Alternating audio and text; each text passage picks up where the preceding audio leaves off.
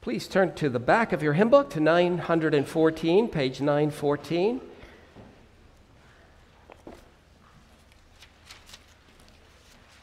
I'm going to read Articles 12 and 13.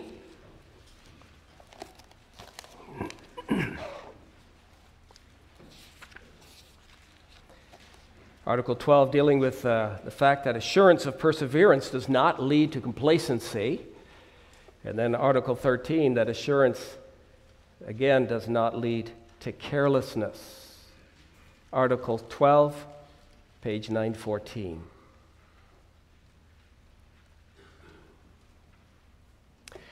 This assurance of perseverance, however, so far from making true believers proud and carnally self assured, is rather the true root of humility, of childlike respect, of genuine godliness, of endurance in every conflict, of fervent prayers, of steadfastness in cross bearing and in confessing the truth, and of well founded joy in God Reflecting on this benefit provides an incentive to a serious and continual practice of thanksgiving and good works, as is evident from the testimonies of Scripture and the examples of the saints. Article 13.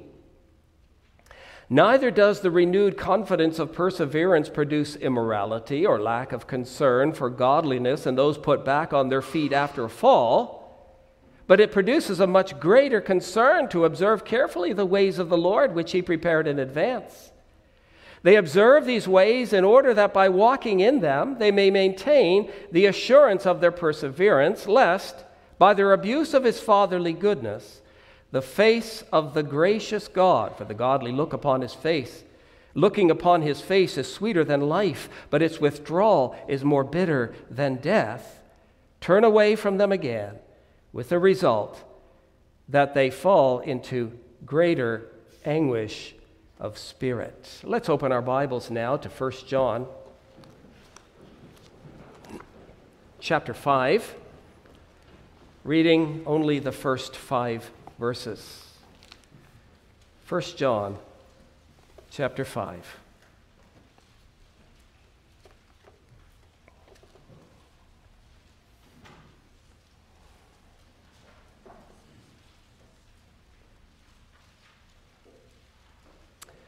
1 John 5, verse 1 Whoever believes that Jesus is the Christ is born of God. And everyone who loves him who begot also loves him who is begotten of him.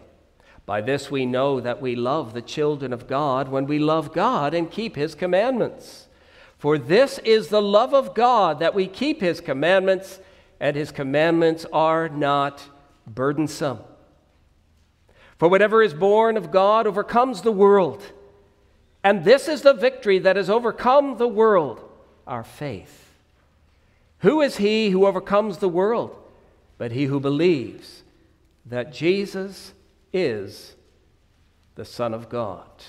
So far, the reading of God's holy word. Please keep it open as we'll be turning back uh, in 1 John, looking at some other verses in connection with our text.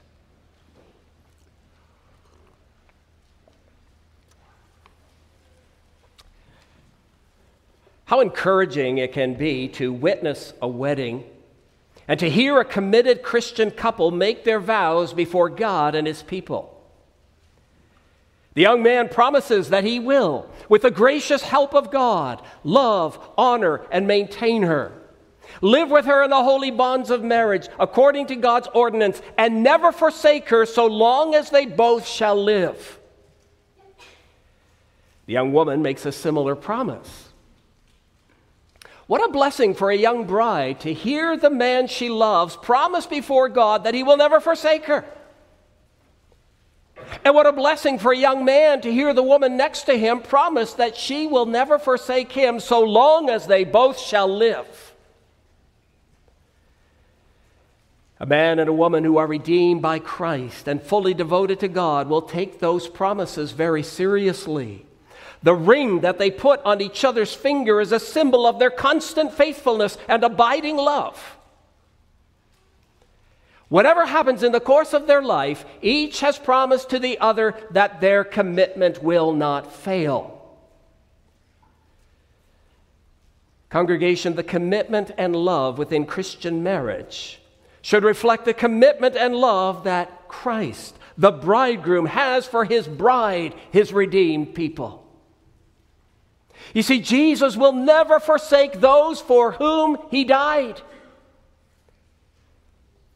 He perseveres in the lives of his people so that the relationship between him and his elect can never be completely broken. One of our previous messages, we have seen that the biblical doctrine of the preservation of the saints is very comforting. Christ, our bridegroom, is not only completely faithful himself, but he also preserves us so that we can never entirely forsake him. I give them eternal life, and they shall never perish. The relationship between believers and Christ is secure and lasting, not because of our ability to persevere, not because of our constant faithfulness and abiding love, but because of the promise of Christ to preserve us. Paul said to the Philippians, being confident of this very thing, that he who has begun a good work in you will complete it until the day of Jesus Christ. We noted a few weeks ago that when we speak of the perseverance of the saints, perhaps it is more appropriate to speak of the preservation of the saints. Perseverance of the saints emphasizes the activity of the believer, whereas the term preservation of the saints emphasizes the activity of God. Believers are preserved by God, kept and guarded by Him so that no one can snatch us out of His hand. Article 3 of the fifth head of the canons rightly says, because of these remnants of sin dwelling in them, and also because of the temptations of the world and Satan, those who have been converted could not remain standing in this grace if left to their own resources. We are weak. However, the weakness of the flesh cannot prevail against the power of God. Therefore, it is because God preserves his people that his people persevere in their love toward him. As Jesus prayed for Peter that his faith would not fail, so Jesus, our high priest, intercedes for us so that though we may fall for a season, we can never fully or finally fall away. Those who are truly believers cannot be snatched from God's hand. They are and always will remain true and living members of the church. But, congregation, there are those who object to the doctrine of perseverance or preservation because they believe it causes false security and is harmful to godliness, good morals, prayers, and other holy exercises. They look at it this way if a university student is assured by his professor that he will pass the upcoming exam, why would he bother to study diligently? He could party with his friends because he will not fail the exam. If a tradesman is assured by his boss that he will never lose his job, why would he exert himself?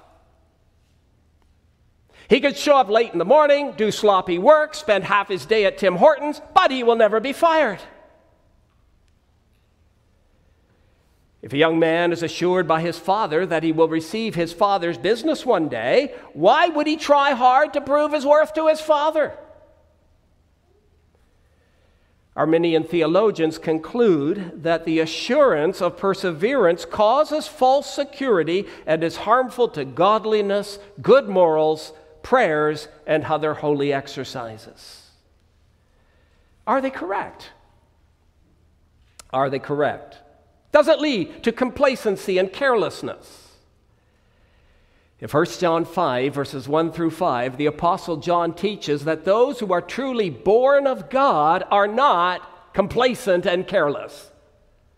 On the contrary, they desire to live in obedience to his commands. From these verses, I want to direct your attention to four things. Number one, what is the primary evidence that you are born of God? Number two, what is your attitude to God's people when you are born of God? Number three, what is your attitude to God's commands? And number four, what is your attitude to, towards the world?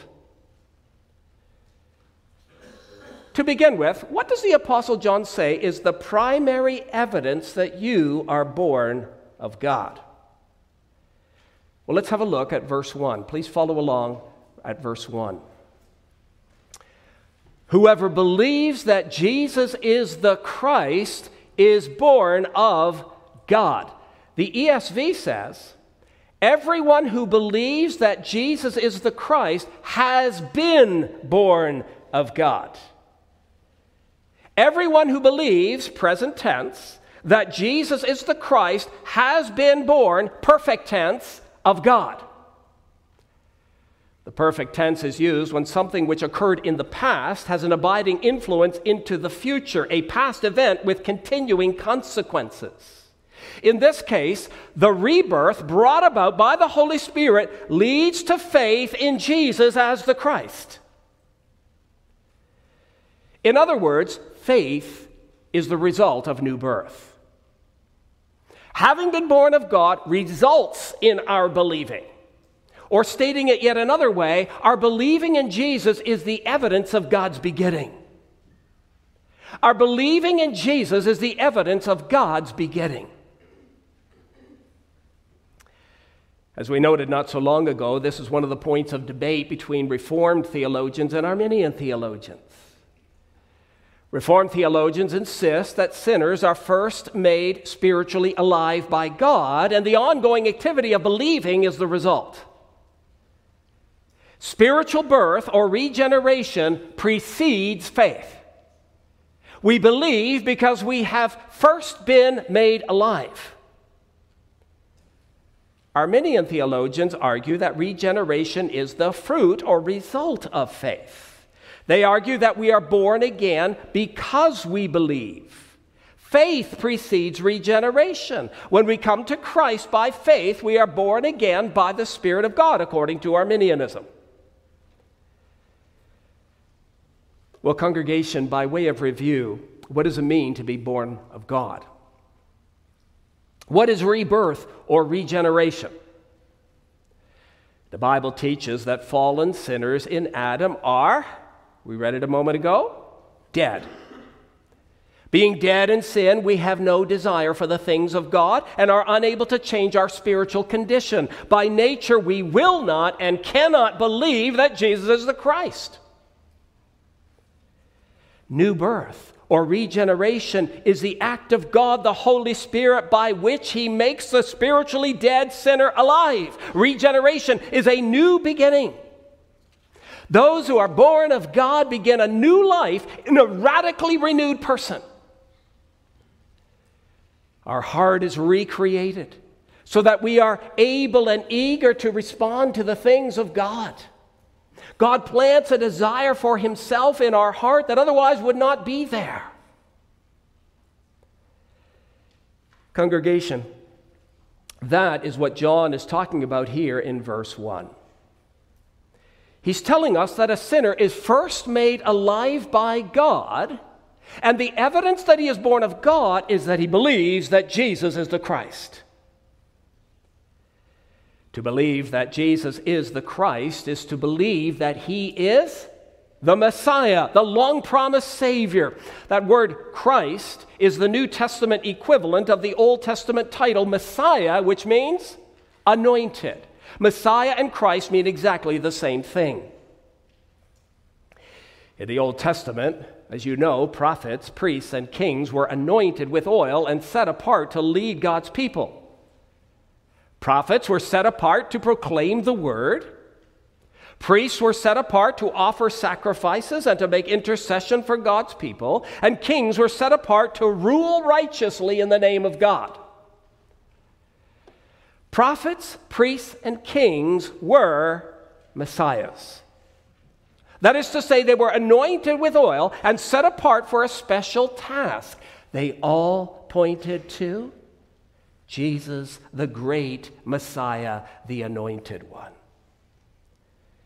Jesus was the supreme prophet sent by God to proclaim the word. He not only proclaimed the word, he was God's word in the flesh. He was also the great high priest who offered a sacrifice of everlasting value himself. He was also the anointed King of all kings and Lord of all lords. When sinners are born of God, the Holy Spirit enables us to believe that Jesus is the supreme prophet who reveals the will of God, the great high priest who presented himself as the sin offering and continues to intercede for his people, and the anointed king whose authority transcends all authorities. Congregation, if you truly believe that Jesus is the supreme prophet who reveals God's will to you, the great high priest who died and intercedes for you, and the eternal king who rules over you, then you have been born of God. Your spiritual deadness, willful ignorance, slavery to sin, and alienation from God have been overcome through the regenerating work of the Spirit. And the faith that God grants through regeneration is permanent. Saving faith that flows from new birth can never be lost. And so, the primary evidence that you are born of God is faith in Jesus the Christ, your prophet, priest, and king. Believing is the evidence of God's begetting. Secondly, how does this affect your attitude to God's people? How does this affect your attitude to God's people? Well, let's look again at verse 1. Whoever believes that Jesus is the Christ is born of God, and everyone who loves him who begot, everyone who loves the Father, also loves him who is begotten of him, born of him. You see, spiritual birth not only affects your vertical relationship, your relationship with God, but it also affects your horizontal relationships, especially with other Christians. Those who are born of God begin to look differently upon others who are also born of God. We are born into a family. And being indwelt by the same Spirit, we desire to preserve family unity and love. Everyone who loves the Father loves whoever has been born of him. The Apostle John is very strong on this point. Let me show you. Please turn back with me in your Bibles to 1 John 2, verses 9 through 11. 1 John 2, 9 through 11. He who says he is in the light and hates his brother is in darkness until now. He who loves his brother abides in the light, and there is no cause for stumbling in him. But he who hates his brother is in darkness and walks in darkness and does not know where he is going because the darkness has blinded his eyes. Now go to chapter 3, verse 10. 3, verse 10. In this, the children of God and the children of the devil are manifest. Whoever does not practice righteousness is not of God, nor is he who does not love his brother. Now drop down to verse 14. 14. We know that we have passed from death to life because we love the brethren. He who does not love his brother abides in death. Whoever hates his brother is a murderer, and you know that no murderer has eternal life abiding in him. Now continue on to chapter 4, verses 7 and 8. Chapter 4, 7 and 8. Beloved, let us love one another, for love is of God, and everyone who loves is born of God and knows God. He who does not love does not know God, for God is love. And then go to verse 20. If someone says, I love God, and hates his brother, he's a liar. For he does not For he who does not love his brother whom he has seen, how can he love God whom he has not seen? And this commandment we have from him that he who loves God must love his brother also. Now, talk about repetition in a sermon. Love your brother, love your brother, love your brother, love your brother. Repetition in a sermon.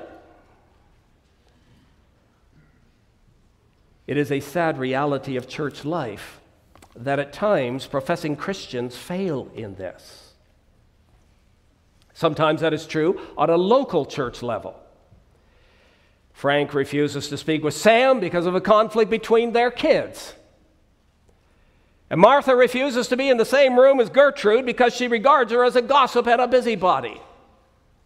Consequently, she won't go to ladies' Bible study lest she run the risk of sitting next to Gertrude. Harold will never have his elder over to his house because of a difference of opinion they had five years ago. Harold has no use for his elder. He thinks Sid is arrogant and high minded. Sid always has to win the argument.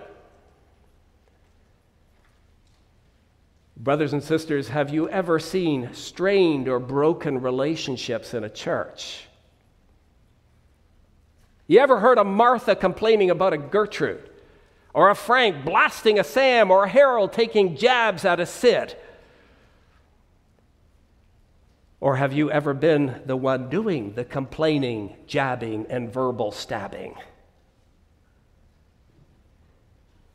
We need to realize that if we claim to love God, yet avoid our brother or sister, our claim is false and we are liars. Everyone who loves the Father loves whoever has been born of him. And then failure to love fellow Christians might not only be on a local level, but it might also be on a broader level. One Reformed writer pointed out that sometimes division is by denomination, so that if they are Baptists, their brothers and sisters are Baptists. If they're Presbyterians, their brothers and sisters are Presbyterians. If they're independents, their brothers and sisters are all independents. Still, at other times, Christians will hold closely only to those within some rigid theological persuasion. Is this right? Can Christian brotherhood and the love that goes with it be so restricted? John gives the answer to these questions in the opening verses of chapter 5 when he says clearly, Everyone who believes that Jesus is the Christ is born of God, and everyone who loves the Father loves his child as well. In other words, membership in the family of God is not limited by anything other than confession of Jesus as the Christ. Consequently, the love of Christians for their brothers and sisters should extend to all who thereby give evidence of being God's true children. Ian Hamilton writes, I quote, What we read here is a huge challenge to us. It is all too easy to love those Christians who belong to our denomination or group and who agree with us. But how are we to relate to Christians who are different from us? The new birth unites us in God's family, and somehow, without letting go of our deeply held biblical convictions, we must express that family unity in the way in which we think of and treat one another. We cannot remind ourselves too often that if we do not love our brother whom we can see, we cannot claim meaningfully to love God whom we have not seen. Hamilton goes on to say if our Father loves all of his children, and our Lord Jesus died to save all of God's children, and the Holy Spirit indwells all of God's children, it would be inconceivable that Christians should not love one another. This does not mean that we, we do not seek to instruct, challenge, or even rebuke one another. It does mean, however, that we do so as family. That we do so as family. So, first of all, John sets before us in our text the primary evidence that you are born of God. You believe that Jesus is the Christ. Secondly, He tells us how this affects your attitude to God's people. You love others who are also his children. And then, thirdly, how does this affect your attitude to God's commands? How does this affect your attitude to God's commands? Go with me to verses 2 and 3. By this we know that we love the children of God, when we love God and keep his commandments. For this is the love of God, that we keep his commandments, and his commandments are not burdensome. What does it mean to love God's children? And how can we know that we truly love our fellow believers? John answers it this way We know by loving God and keeping his commands.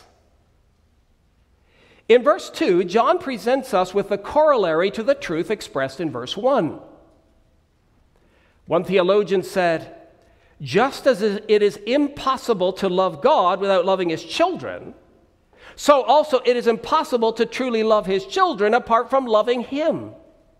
Those twin priorities of loving God and other Christians mark all who have been born again. What John is saying is this if you don't love God, if you don't love God, you can't rightly love anyone else. Yes, you can provide them with food, clothing, and shelter. You can look after them when they're sick and make them comfortable. You can come alongside them in times of sorrow and difficulty. But if you don't truly love God, you can't give them what is most important, encouraging them in the love of the Savior. You can't give them the things of eternal value. There are people who do some wonderful things for their neighbor. And of course, we appreciate that, don't we? But if they don't love God and carry out His commands, they cannot give their neighbor what is most important. So, John reminds us that the only way to really love the children of God is to love God Himself. When you're passionate about God, you will carry out His command to love your brother. And loving your brother means that you not only visit him when he's sick and clothe him when he's naked and feed him when he's hungry and comfort him, him when he's sorrowful, but it also means that you, be it in some small way, reflect God's character to him and help him to know, trust, and cherish Jesus Christ. Congregation, what's the connection between loving God, carrying out his commands, and loving his children? I believe the connection is this we love God and we love God's children when we display something of God's character to our brother or sister as we interact with them in obedience to God's commands. Let me say that again. We love God and we love God's children when we display something of God's character to our brother or sister as we interact with them in obedience to God's commands. You see, for the Christian, Obedience to God's commands is not burdensome. As John tells us in verse 3, his commandments are not burdensome. We're not saved by obedience to God's commands. If that were the case, his commands would certainly be burdensome. If we had to earn salvation through obedience to his commands, we would constantly groan under the weight of the burden, unable to attain.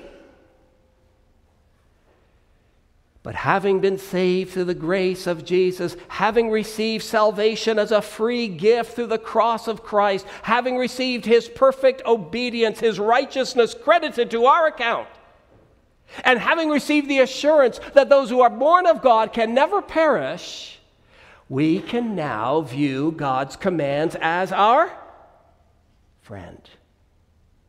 As our friend. When John says that God's commands are not burdensome, he may have been thinking of the words of Jesus in Matthew 11 For my yoke is easy and my burden is light. The Christian comes to understand that sin is burdensome. Sin is burdensome. To the natural man, sin appears to be satisfying. Following the desires of the flesh appears to be the way of liberty. And yes, Scripture does speak of the passing pleasures of sin. But the person who is born of God comes to see that ultimately disobedience to God's commands is not freedom at all, it is burdensome. God's way is the way of liberty. Look back upon your own life. Look back upon your own life and ask yourself the question Have the burdens in my life come from obedience to God's commands or from disobedience? Have the burdens in your marriage, home, work, school, university, have they come because of obedience to God or disobedience?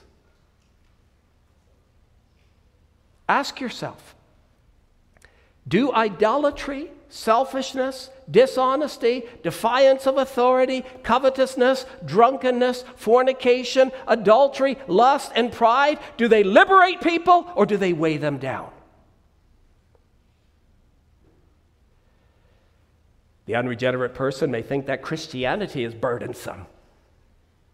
Don't do this and don't do that. You shall not, you shall not, you shall not. To the unregenerate mind, Christianity is restrictive and oppressive. But the person who is born of God knows that God's commands are the means by which we live in freedom. All of his commands are good. The psalmist said, More to be desired are they than gold, yea, than much fine gold, sweeter also than honey, and the honeycomb. In Psalm 119, the inspired writer repeatedly expressed his appreciation for God's law. Oh, how I love your law! It is my meditation all the day. How sweet are your words to my taste! Congregation, the Arminian assertion that the doctrines of election and the certainty of perseverance lead to complacency, carelessness, and licentiousness is not valid whatsoever. The person who knows his election by God and knows the regenerating work of the Spirit and knows that those who are born of God can never be lost, such a person loves God and wants to obey his commands. Article 12 the fifth head of the canons reminds us that the, the certainty of perseverance is the true root of humility, of childlike respect, of genuine godliness, of endurance in every conflict, of fervent prayers, of steadfastness in cross bearing and in confessing the truth, and of well founded joy in God. Article 12 goes on to say that reflecting on this benefit provides an incentive to a serious and continual practice of thanksgiving and good works. Isn't that similar to what the Apostle John is saying as well? The person who knows that he's born of God does not become complacent and careless. Rather, he loves his Father, he loves his spiritual family, and he loves God's commands. They are not burdensome. Does that describe you? Does that describe you? Are you born of God, devoted to God, displaying the character of God to the people of God through obedience to God for the honor of God?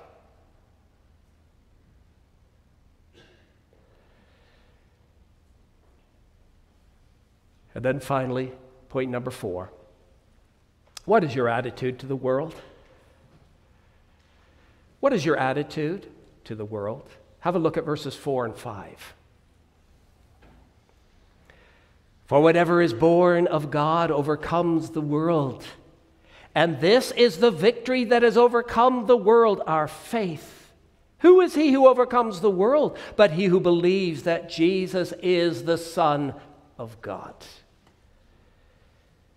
We are able to love God and love others because through the new birth we have overcome the world. There are forces at work in the world that would destroy our love for God, love for His people, and love for His commands. What are those forces? Well, let's back up once again to 1 John 2. Please turn back to 1 John 2, verses 15 and 16. What are those forces? 1 John 2 15 and 16. Do not love the world or the things in the world. If anyone loves the world, the love of the Father is not in him. For all that is in the world, the lust of the flesh, the lust of the eyes, and the pride of life, is not of the Father, but is of the world. According to verse 16, what are the forces at work in the world that would destroy our love for God, His people, and His commands? The lust of the flesh, the lust of the eyes, and the pride of life. Or you could boil it down to two things. Number one, cravings for what we don't have. And number two, boasting in what we do have. When we don't have what we crave, the world would corrupt us through covetousness. And when we do have what we crave, the world would corrupt us through boasting or pride. Love for God his people and his commands are threatened through unrestrained cravings and foolish pride. When we long for the things of the world, and when we boast in what we have and do, God, his people, and his laws are set aside. How are these forces overcome? Go back to our text, 1 John 5, verse 4. 1 John 5, verse 4. How are these forces overcome? For whatever is born of God overcomes the world. Through new birth, the forces in the world that would keep us from loving God, His people, and His commands are overcome. New birth enables us to see the threat and to resist sinful covetousness and pride. New birth enables us to see that Jesus is the Christ, the Son of God, and that He is our greatest treasure. And new birth enables us to say, He who boasts, let him boast in the Lord. New birth overcomes the world. It severs the root of those cravings for the world. Through regeneration, sinful desires and foolish pride no longer rule us. He who is within the Christian is greater than he who is within the world. Having received a heart transplant from the Lord, we learn to reject the enticements, seductions, and temptations of the world, and we grow in our love for God, His people, and His commands. Again, congregation, the person who knows his election by God, knows the regenerating work of the Spirit, and knows that those who are born of God can never be lost, such a person resists the enticements of the world. The desi- he desires a life of obedience and lives for the glory of God. These wonderful truths do not produce licentiousness or a disregard of piety, as stated in Article 13. Rather, they produce a desire to forsake this God rejecting world, to crucify our old nature, and to lead a godly life. They produce a much greater concern to observe carefully the ways of the Lord, Article 13. The person who is born of God lives to please the great overcomer, Jesus Christ. The faith that is created by regeneration recognizes the barrenness of sinful worldly pride and pleasures. And the faith that is created by regeneration recognizes the superior worth of Christ over all else. That is why faith conquers the world. The world would hold you in bondage but through the gift of faith, we see the glory, majesty, and beauty of Christ. And we say with the hymn writer, Fare thee well that errest, thou that earth preferest, thou wilt tempt in vain. Fare thee well, transgression, hence abhorred possession, come not forth again. Past your hour, O pride and power, worldly life, thy bonds I sever. Fare thee well forever.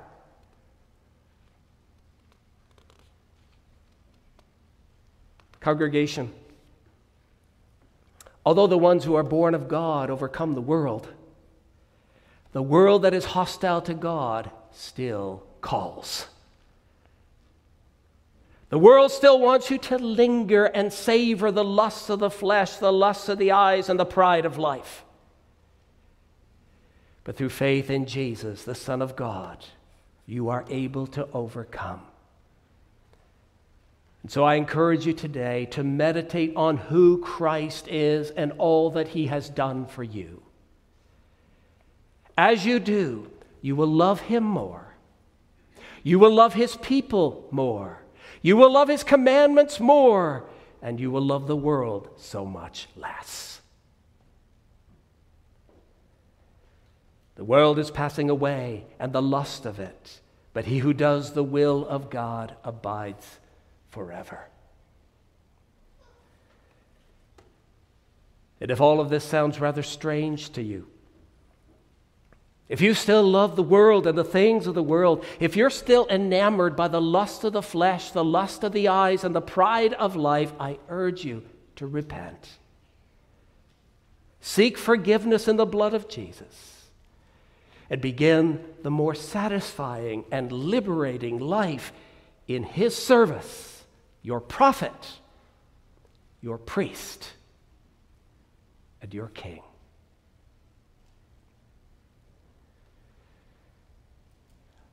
Let's pray.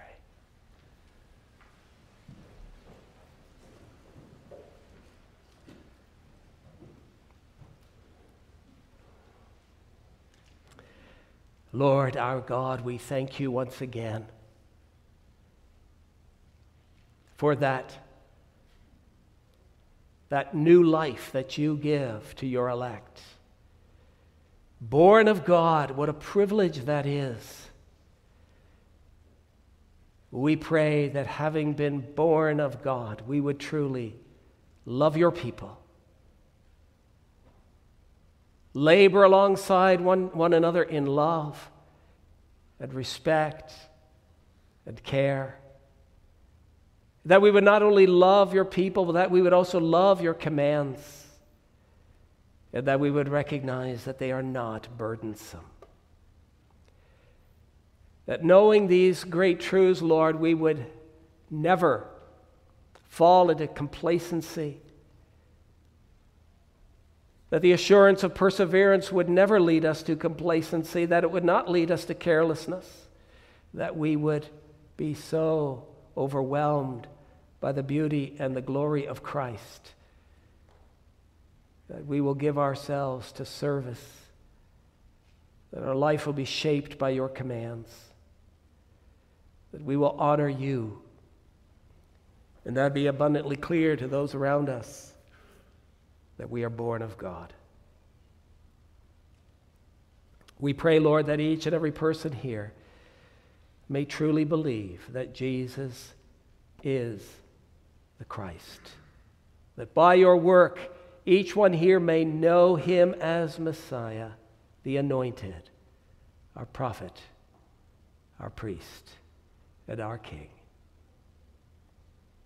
May we discuss these things together, Lord, and edify one another. In the name of our Lord Jesus, we pray. Amen.